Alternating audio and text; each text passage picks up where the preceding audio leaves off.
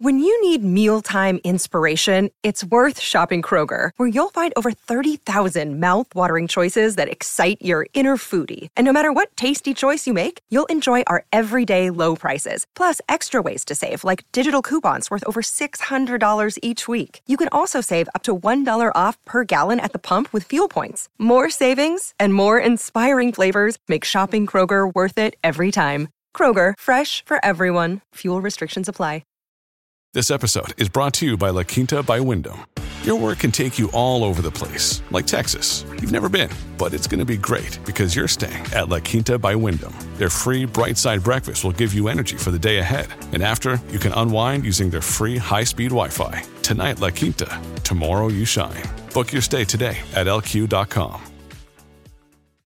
Hello, everybody. This is Marshall Poe. I'm the editor of the New Books Network. NBN listeners like to read books and buy them. So we thought we'd tell you that right now, our friends at Princeton University Press are having a remarkable site wide sale. You can get 50% off books, including ebooks and audiobooks, with the code 50, F I F T Y, at checkout until May 31. You can save some real money on Princeton University Press books. I encourage you to go there and check it out. Welcome to the New Books Network. Good afternoon. This is Daniel Peris, host of the New Books in Finance, a channel of the New Books Network. I'm delighted to have as my guest today author Richard Vague, a uh, author and uh, investor, currently the managing partner of Gabriel Investments uh, in Philadelphia. His uh, new book, A Brief History of Doom 200 Years of Financial Crisis, uh, just came out, and it's a very interesting read. Richard, thank you so much for joining uh, joining me today.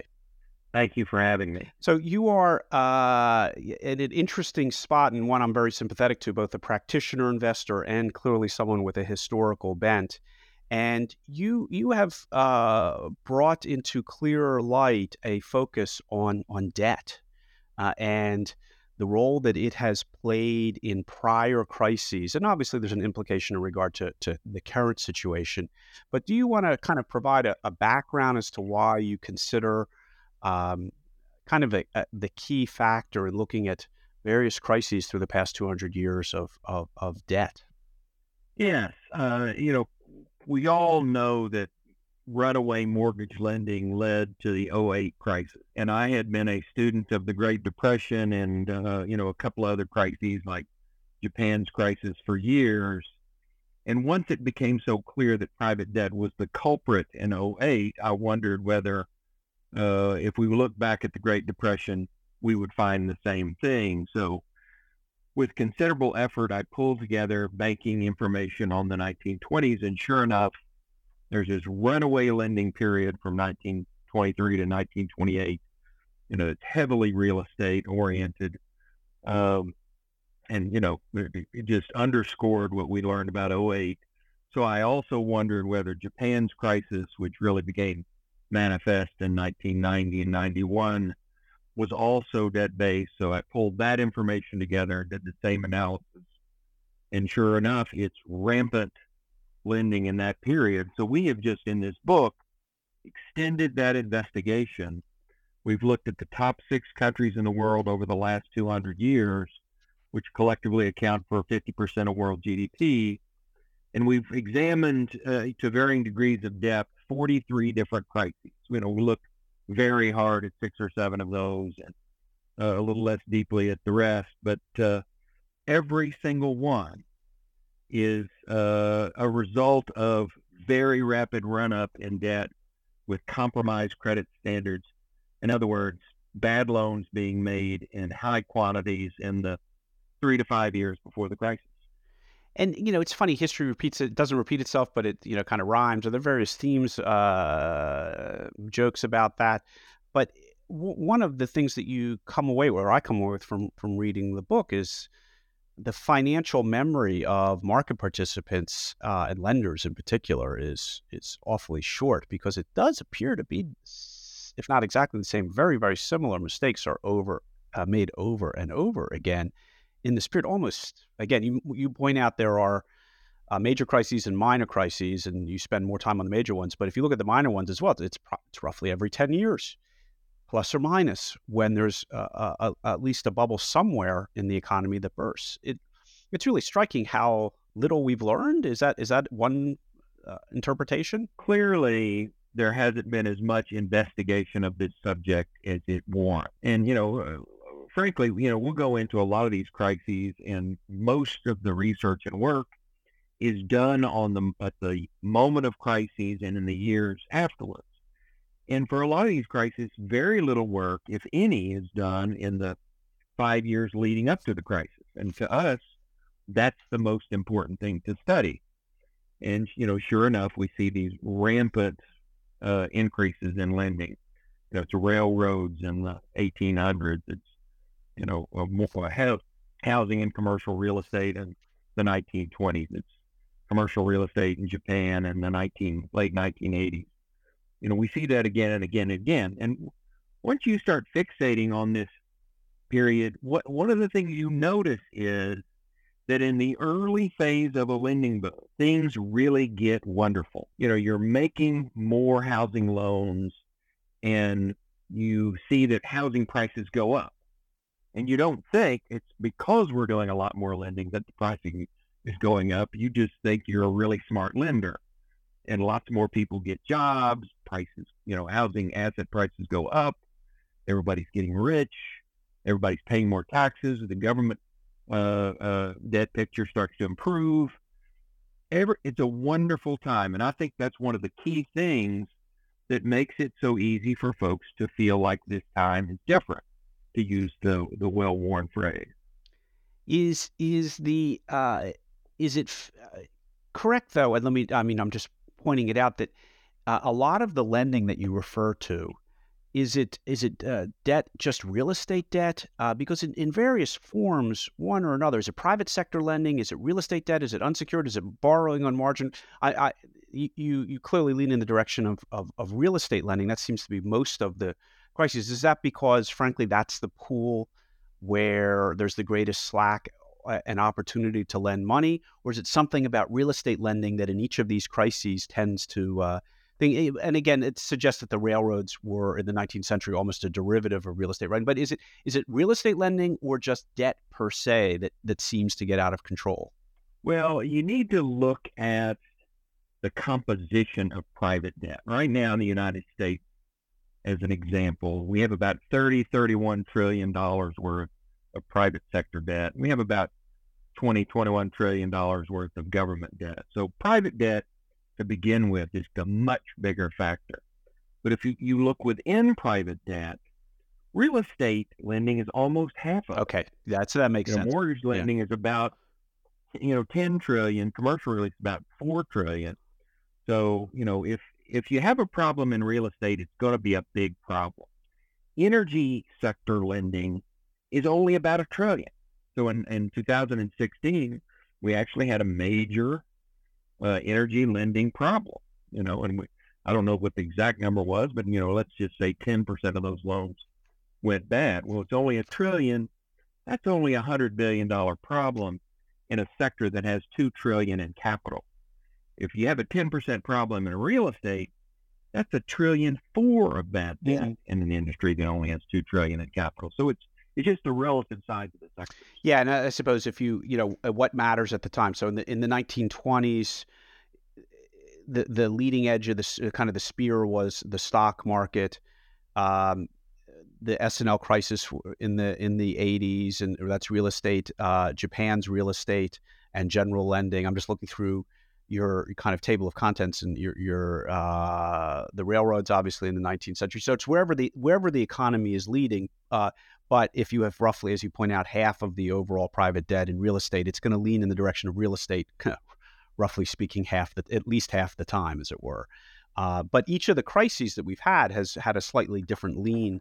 You know, the uh, the derivative crisis and the mortgage crisis specific to the S&L crisis from two decades earlier. Um, you know, they eh, they're both real estate related, but different mechanisms, different transmission mechanisms. Yeah, I mean, you know, they each have their own flavor to them. You know, and then in the 1930s, I mean the 1830s, excuse me, a lot of it is canal debt because the big, you know, the big business of that day is canals, and it's the real estate development in and around canals. You know, by the time you get to the 1850s, railroads, the 1857 crisis, it's railroads and uh, you know, and so forth. So they each have a little bit of a different flavor to them. But by and large, re, you know, real estate plays a huge uh, uh, role in every single one of them that we've observed. So now, now, uh, I, I don't think anyone would dispute that. One of the issues that, at least in my day job as an investor, comes up and kind of structurally and academically is looking at single factor explanations, and um, it's very helpful for clarity to look at single factor explanations. But you know, uh, uh, uh no one gets tenured at the University of Chicago by looking at single factor explanations.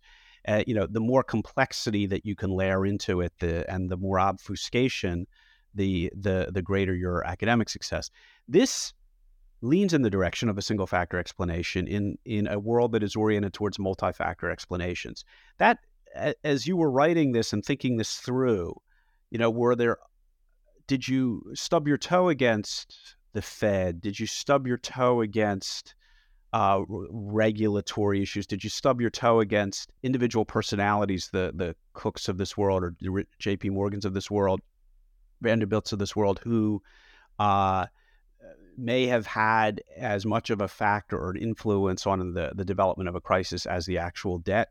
Uh, you know, and, and how did you get comfortable with a single factor explanation? Well, we hoped all along. You know, we've been working on this pretty hard since about 2011. And we have always hoped, and we still hope, that there are additional factors that you can bring into bear uh, because, you know, we want as much predictive power as possible. Uh, and we we failed.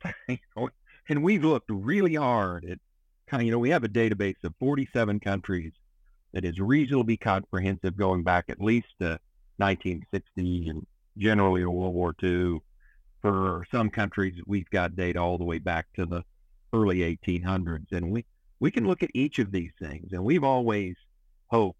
But something like government debt, for example, which a lot a lot of folks attribute these crises to, is almost a contrafactor.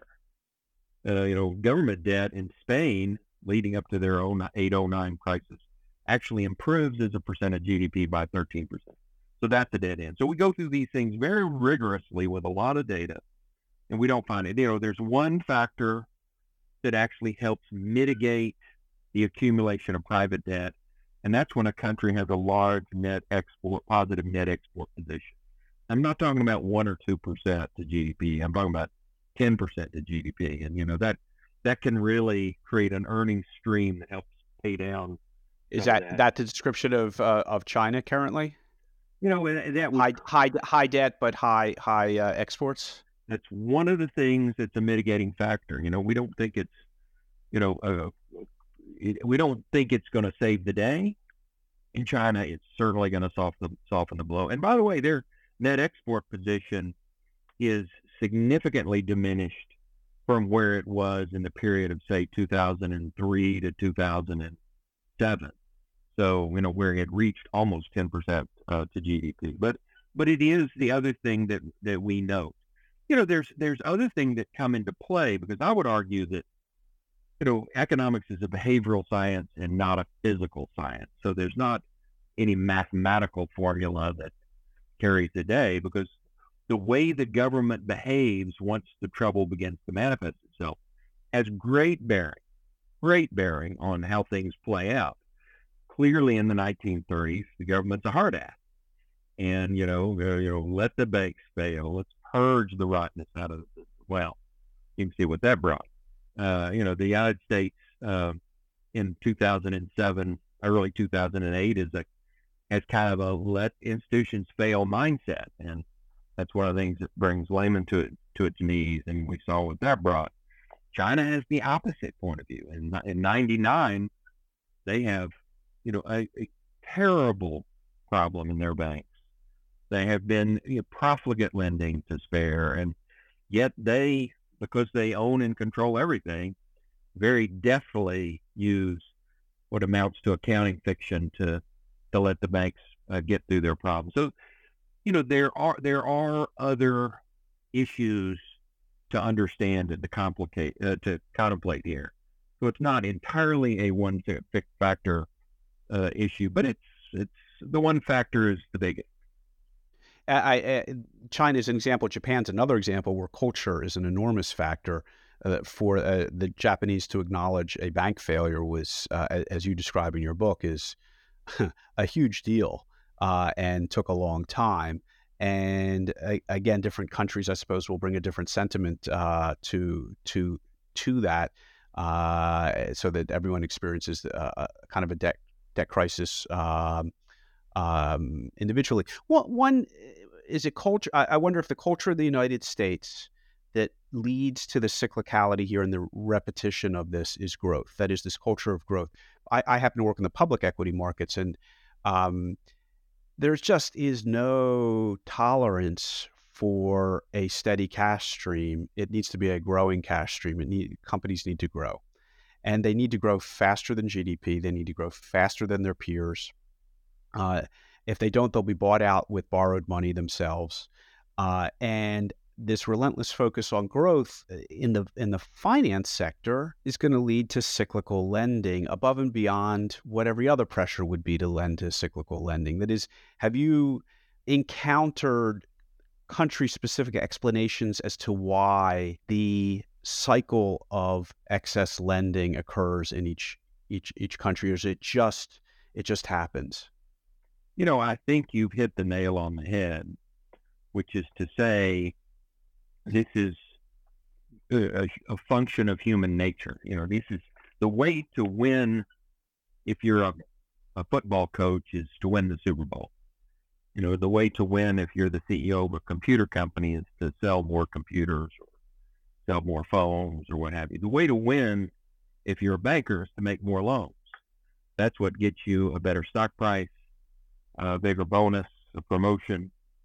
And therefore, it is absolutely intrinsic uh, and endemic to the system, and it, you know, it it, it crosses borders. I, I, you know, I wouldn't, I wouldn't try to argue that it's a lot greater here versus there versus there. It's it's the way you accumulate power and wealth. So it's it's there, and you know, the it it just turns out that if it happens in the banking business, you create too much capacity. Too much real estate lending means you have way too many empty office buildings or way too many unsold homes or way too many railroads for the in the 1800s for the number of passengers that you actually have. And once you have significant overcapacity, it means the economy has to slow down.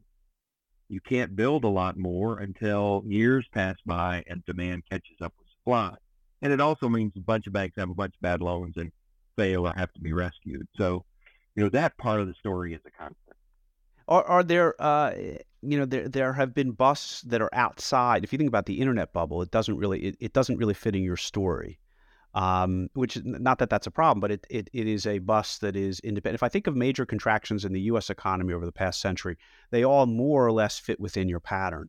The the internet bubble doesn't, other than you know overgrowth or uh, overexpansion of operations within a narrow sector of the economy and everyone getting crazed but it really isn't a broad-based economic lending lending cycle exercise, is it? So this is where you get into the definition of what a financial crisis is. And to me, a financial crisis is either is a very simple thing. It's when a lot of banks and other lending institutions fail or, or come, you know, have to be rescued. And so what we studied was that type of crisis. There are also occasionally stock market crises that are that happen where bubbles burst, but the financial, the lending community is not hurt. And it, you know, so the internet crisis deserves its own study. You know, you didn't have millions of consumers hurt as a result mm-hmm. of that. You had stock mm-hmm. speculators hurt. And by the way, even that one, if you study it, there's a there's a very tight correlation between margin debt and uh, the stock market boom. And, and sure, sure, which is a form of lending. Sure, yeah. Um, well, let's let's go back and at least cover a couple of these, and then you know, kind of uh, mention you you do not really choose to have a uh, chronological order. Uh, the the organization uh, is it goes from crisis to crisis, but it's not organized chronologically, and and that the the point of that is to well the juiciest crisis of all is the Great Depression, so that's chapter one. And it's the one uh, about which you know the most has been written, and there's the most disagreement, and in my opinion, there's the most misunderstanding. So I just it was simply irresistible to me uh, to to start there. And once we we got there, we we we were semi chronological. You know, we went from there to the 1980s crisis, which is the next big crisis and really the third largest crisis of, uh, in America in the last century. And and uh, and that is the S&L and and various banking, true bank and lending and real estate uh, across the country, Texas in particular. Yeah, and leverage buyouts and so forth. Junk bonds. It was it was the 80s were a mess. It's just that the chickens came home to roost in the George Bush administration rather than the Ronald Reagan administration, even though all the the problems the problems really emanated from behavior during the Reagan administration.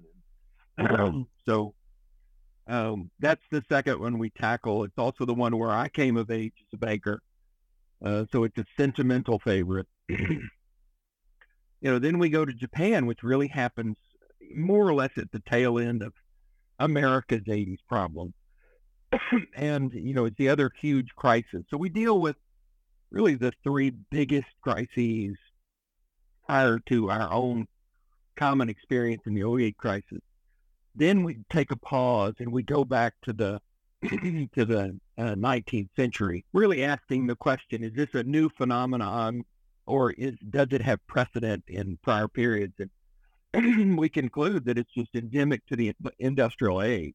Mm-hmm, mm-hmm. And you cover uh, the, uh, as you say, the emergence of kind of modern banking, and specifically the 19th century as a combination of railroad crises, also agricultural crises, commodity prices uh, are uh, far more significant in the economy and for real estate lending at that time than they are now.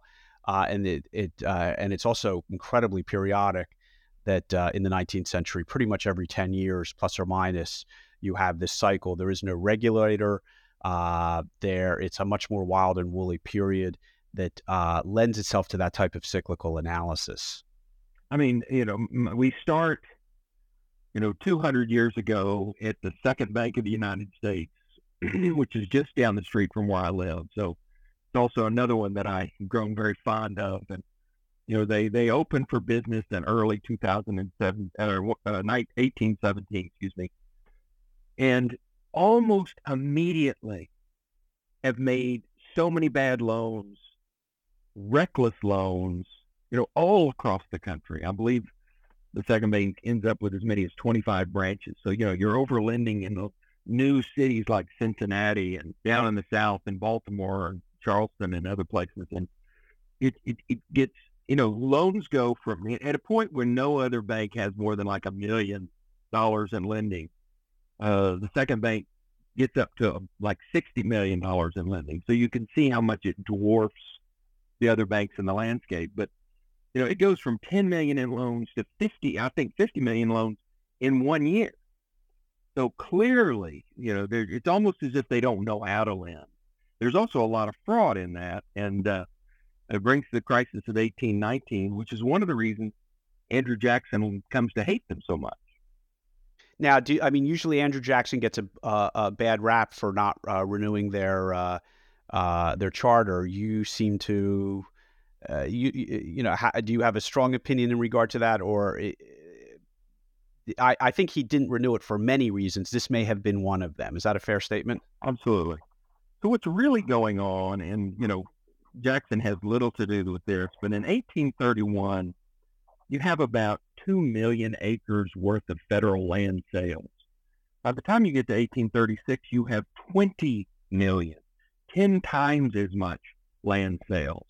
Uh, this is essentially all debt financed, and any number of western and southern cities see their land prices go from, you know, ten dollars an acre or fifty dollars an acre to thousand dollars an acre or five thousand dollars an acre. Folks feel like they're getting rich, but it's all built on this shaky foundation of debt. And so you have a lot of land sold and a lot of real estate structures built in the mid uh, 1830s that will won't get sold, won't get used for decades. I mean, it's just uh, extreme overbuilding. Somebody had, and, you know, to me, it brings up the interesting question, which is once a boom is well underway. How do you manage it so that you have a soft landing? You've already Right. pointed out that there's cultures like Japan that kind of pretended like it wasn't happening and kind of let the banks uh, deal with it over 10 or 15 years. Well, Andrew Jackson uh, didn't deal with that that way. He, he basically said there's massive overspeculation. We're not going to let people buy federal land with debt anymore. That was the, the Specie Circular of 1836, 37. And sure enough, it all comes crashing down. Well, so he fixed the problem quickly, but uh, he he's kind of gotten a bad bad rap in the in the financial media. Uh, maybe it's the, because the financial media itself uh, likes this or is part and part of this culture. Let's let's move to the the current uh, period, which is uh, you know as you point out, a lot of people are asking, well, h- how can you tell if you're in a crisis or not? Uh, if you're in the midst of it, you know, are we in one now? I, I, I want to before we get to the to the kind of juicy current stuff in your view in the future, I want to um, ask one question that for me is very important, which is that presentist bias that we all have, where we can't see a crisis, particularly if we're in the middle of it. I, I circle back and back uh, back uh, to the main point that interest rates in this country. You don't spend a lot of time on them, but you know they they seem to be a, a huge driver of the current attitude towards debt. That interest rates in this country had been coming down for 35 years and that interest rates coming down for that long a period of time, that two generations of uh, uh, market participants creates a culture of debt that is uh, a one-way culture of debt, which is more is always better. And uh, the last two years, interest rates, we'll see whether they've bottomed or not, but they stopped going down dramatically uh, about two years ago and two, three years ago, and have been moving sideways ever since. But to me, it seems, and I, I have been only in the industry for the last 20 years, so you correct me if I'm Only wrong. 20 years. Yeah. So the that uh, that uh, the attitude towards debt uh, has changed, and that uh, at least right now, people are very concerned about being over. The publicly traded banks have very lean loan books. The non-bank institutions do not, but the bank institutions have very lean loan books. The corporations I uh, track have feasted at the table of debt for decades, but for the last two years, they're trying to step back as much as they can and uh, and and slim down. And there seems to be a change. The question is whether is that change towards debt is it too little, too late? And where do you see us currently in terms of your your cycle of borrowing, over borrowing, and contraction? So I think there's a relatively straightforward way to examine whether there's too much debt in a country or in a sector. And that's simply by dividing that debt into GDP and looking at that trend over five or 10 years. We, we, we frankly look at it back as many decades as we can. But if you look at aggregate U.S. private debt to GDP uh, since 0809, it's been relatively flat. And I personally don't think there's reason for a lot of alarm within the United States right now. Now, I quickly add that there's certain sectors within that that there is a reason for concern. So if you did that uh, analysis just on highly leveraged transactions, which I believe are about a trillion and a half, with, so again, it's a small piece of a $30 trillion pile. But highly leveraged transactions to me are an area of great concern, but it's a small sector. Student lending has been coming up as a percent of GDP. It's an area of concern. I actually think agricultural lending, doing that same analysis, which we've just done in the last few days, uh, you know, had it, uh, agricultural lending is once again reappro- is reapproaching the levels of 1982 when the ag industry got into so much trouble. So we think we're going to have little areas of problems, but it's not going to rise to the level of a national systemic uh, problem. If we look at Asia, the story is very different. You do that same analysis in China or Australia or South Korea, any number of other countries, there's very valid reasons to be very concerned. That is debt, private sector debt as a percentage of GDP is at alarming That's levels right. based on past past history. It's curious, how do you do the data in uh, in Australia when they have had three decades of no recession? Well, I view, I think it's very important to understand whether a country is kind of a hegemon in its area or whether it's a satellite of some hegemon. And, uh, you know, China is what makes China's Australia GDP is, yeah, yeah. I mean, China, as long as China keeps, China's economy is, you know, 10 or 12 trillion, depending on who you listen to. Uh, Australia is about a trillion. So Australia's trends are really going to be a function of what happens in China. And that's true for most of the economies in that region. That's frankly, that's true of South Korea and Malaysia and, and Indonesia and Vietnam and, you know, any other. So, you know, if, if, if China itself has a, an even more material slowdown or reversal, I think all of those folks are going to feel it in a very significant way. And frankly, you're seeing it a little bit in Australia right now. They've had a decline in real estate prices. You're seeing it in uh, South Korea, where they've had the first uh, dip in GDP in quite some time. So I'm not sure that you know. I would frankly think that over the next two or three years, we're going to see that reversal uh, in in uh, in Asia. But that that being said, um, given your your method and despite the uh, title of your book, "A Brief History of Doom," you you actually don't you don't see us at a at least in the U.S. at an extreme point currently. We we are not. We are not. We have small pockets of issues, but uh, generally speaking, we're not going to face. We're not facing a situation like we did in 07. And then how, how does this end up being reflected in? Uh, you are kind of a venture and early stage uh, business supporter. Uh, how do these? Are, are you looking at debt in the? Uh, and, and I, I believe that your investments tend to focus in the the Delaware Valley area. Is that correct? Yeah, we're early stage investors, in our companies, you know, could get debt. It would get debt if they could, but they're too small and they can't. So it's kind of a non-issue.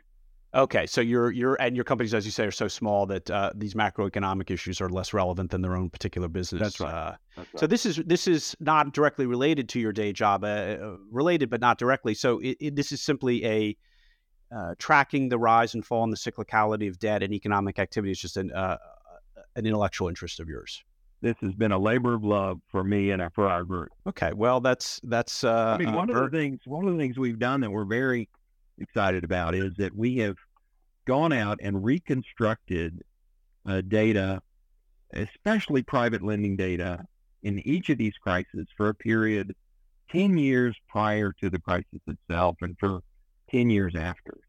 And we have, in many cases, had to go to dusty corners of libraries and get uh, railroad manuals from the 1800s, et cetera.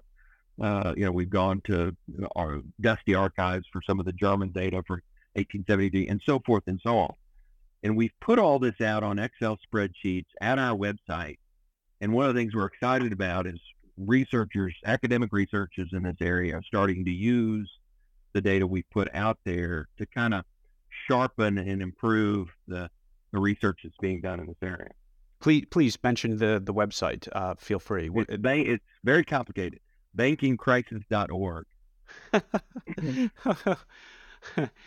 uh, any other thing that you would like to kind of summarize or make sure the uh, soon-to-be readers of a brief history of doom, 200 years of financial crises, uh, and anything you want to make sure those future readers know uh, before we wrap up? Well, we've hoped we've written this in a short and lively way, so we think it's something folks are going to enjoy.